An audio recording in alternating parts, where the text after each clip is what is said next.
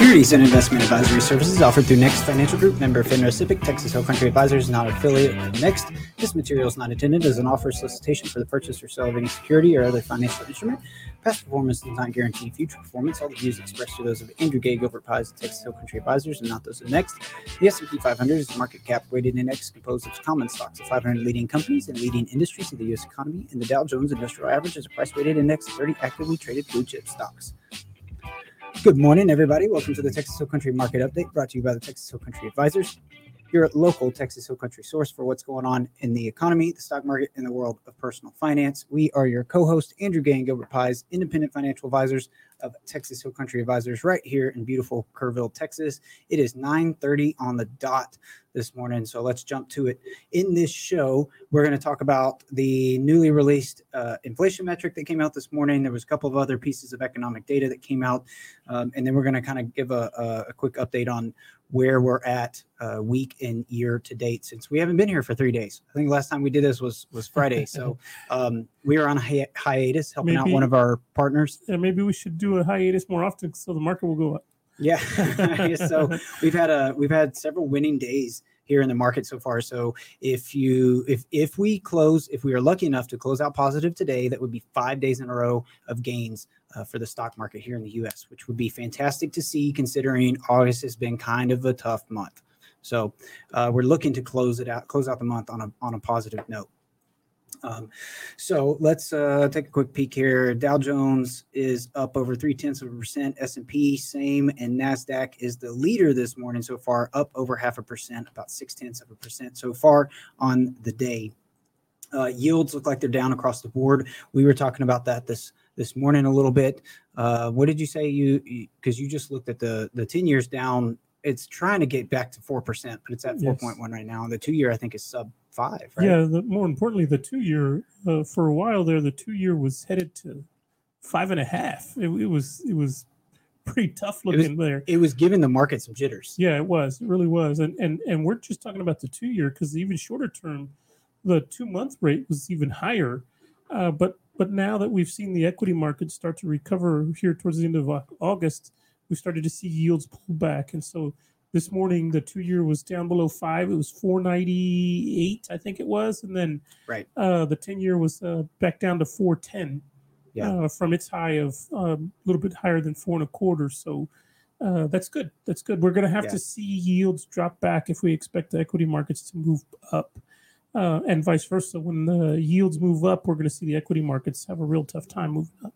Yeah, and a couple of reasons why I think that's important. Number one is is these are not when we're talking about yields on treasuries and, and uh, those kind of reflect like a, a market interest rate, if you will, that's kind of floating around out there. When we talk about the interest rate that the Fed controls, that's really uh, the you can kind of think about the one that the Fed controls is like a bottom interest rate for pretty much every other interest rate um, that's kind of piled on top of it out there in the market. Two is what Gilbert is talking about. The reason that's important and the reason we've been watching it so closely over the last year, year and a half is because it's the yield curve is inverted. So the treasuries that are dated shorter term are actually yielding or have a higher interest rate associated with them than the ones that are dated long term. And logically, that doesn't make a lot of sense. You you typically not have what they call the inverted yield curve. Uh, it would just be a, a, regular sloping upward and to the right um, curve. So it would be nice to see some of those on the left hand side um, of the curve or the shorter end of the curve kind of come down and that's kind of what we're seeing this morning. But it also makes sense why the, that's kind of why the we think that the equity market's probably up. For sure um, but you know, it's a myriad of factors. There's there's still some earnings trickling in, and uh, more importantly, let's talk about the economic data we got this morning because that's a that's a key highlight this morning for markets. This is what we got this morning was the second metric of inflation that we get every month. So we got CPI is the one we get about in the middle of the month for the previous month, and then we get this one which is PCE towards the end of the month uh, same time period though. So both these readings that we got in August were actually for July. What we saw this morning was that the PCE ticked up to 3.3% year on a year over year basis, and that was up from a 3% from the previous reading.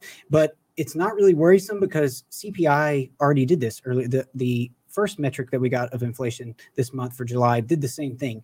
And I think the Fed is not too too worried about it just because this is the last mile of the inflation fight, and it's deemed uh, so far that it's probably going to be the toughest. And we think that inflation might bounce around a little bit. They've wrestled it all the way down from the 9.1% peak that we had in the summer of last year. Uh, so they're trying to get to 2%. Uh, they've made their way all the way to 3 but it's not too unexpected that some of these readings might kind of fluctuate a little bit on their way to 2%, or at least that's what the Fed is is hoping there.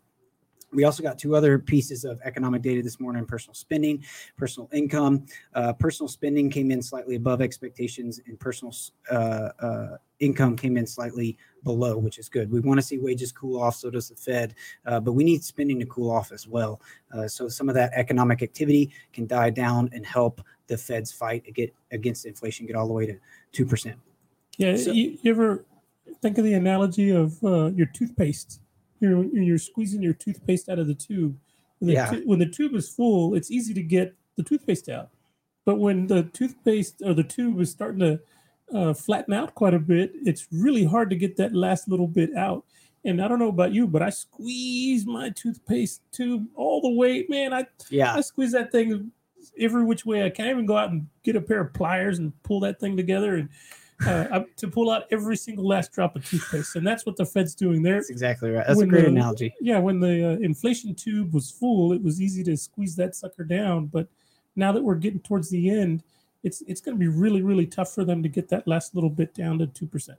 Yeah, I guess it's it's easier to get it from nine point one percent down towards like the you know sub five range, but sure. it's a whole different ball game to try to get it from three percent to two percent. Yes. So uh, you know, a couple of other mentions that we wanted to make this morning. One was uh, we we're seeing a lot of of um, short like CDs and those types of things be, uh, as a popular idea for a lot of uh, investors, just because they're yielding, uh, you know, rates that we haven't seen in years, right? right? So we we had a discussion with someone yesterday, and, and, this came up in the conversation. But we think that you know there's nothing wrong with getting five, probably even over five percent with the CD. Right now, I think what we the latest I think there's some five three fives out there, yes. so you're getting five and a quarter for a one year CD, which is great. Um, it's FDIC insured, and and and you know you know what you're going to get there. However, I think that CDs, I think the way that the the phrase that we came up with was CDs are great for a moment in time, but they're not necessarily good over time.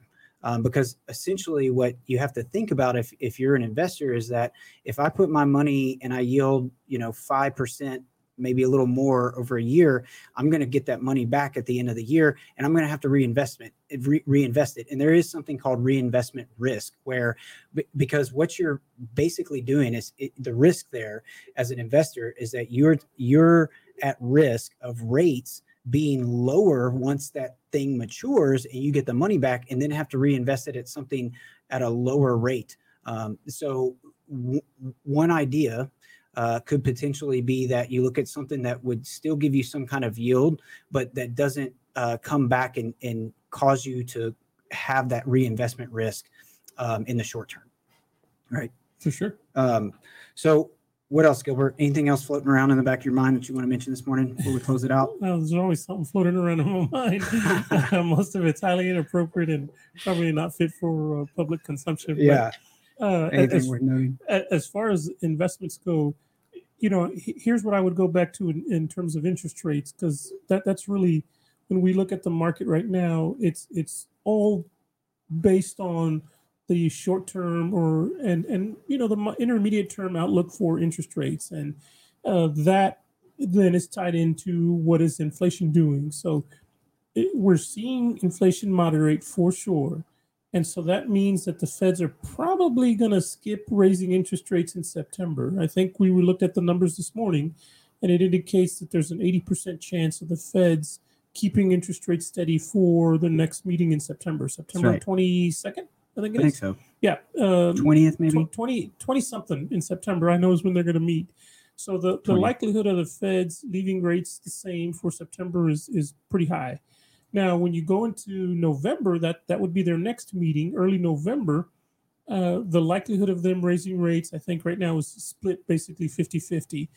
I would submit to you that the feds probably still have one more rate rise in the tank, but they're probably going to skip for September and maybe raise in November. I still think that's very likely. Um, so that's what I would be looking for. That means that we should have a nice little run up until the meeting in, in September. Then in September, when they make the announcement that they're not raising rates, what we've been seeing again, we'll go back to the pattern we've talked about before here, is we will we will see mark the market drop off a little bit in September. Yep. Uh, for about a week to ten days, and then we'll have a good October until we get into the November meeting and see what happens there. Um, and, and and it's it's strange if you go back and look at all the rate rises over the past year and a half. That that's in essence what's been happening. You get this. Uh, uh, after, as soon as the announcement is made, you get a little drop off in the market, week to ten days, and then you'll see a uh, nice little move up until the next announcement, and then you'll see the pattern repeat. Now it's not it's not perfect. It's not 100% consistent and some of those little dips have been more than 10 days some of them been shorter than 10 days but it, it's a strange dynamic where you see that pattern pretty much play out the same way uh, since they've been in the rate rise cycle and, and i wouldn't be surprised if we have that same consistent pattern over the next few um, months uh, but but always remember the pattern's the pattern until it ain't I was just about to say because we got three more meetings before the end of the That's year, and if they're done after that, that pattern probably it, we probably won't see that. It'll it'll definitely roll over to something else because Yes. once the once the markets know that the Fed is done, uh, things are going to change a little Right, bit. Uh, right. At least for the foresight of what the market is looking to, uh, that's coming down the road. Right, right. So, so the the like I say, the pattern is the pattern until it ain't anymore. Uh, when is that going to be? We don't know. Uh, we're we're not smart enough to know that answer, but I, I wouldn't be surprised if that pattern continues through September, through October, and into November, and then we'll we'll we'll have to reevaluate then. And and that's kind of the beauty of the market. You you always get to reevaluate, reevaluate, and see how things have changed. Right. If your situation has changed, then you make changes. But if your situation hasn't really changed, um, a lot of this can sometimes just be noise, and there's really not a need to do anything. That's right. Be patient, except be patient. Yes. Yeah.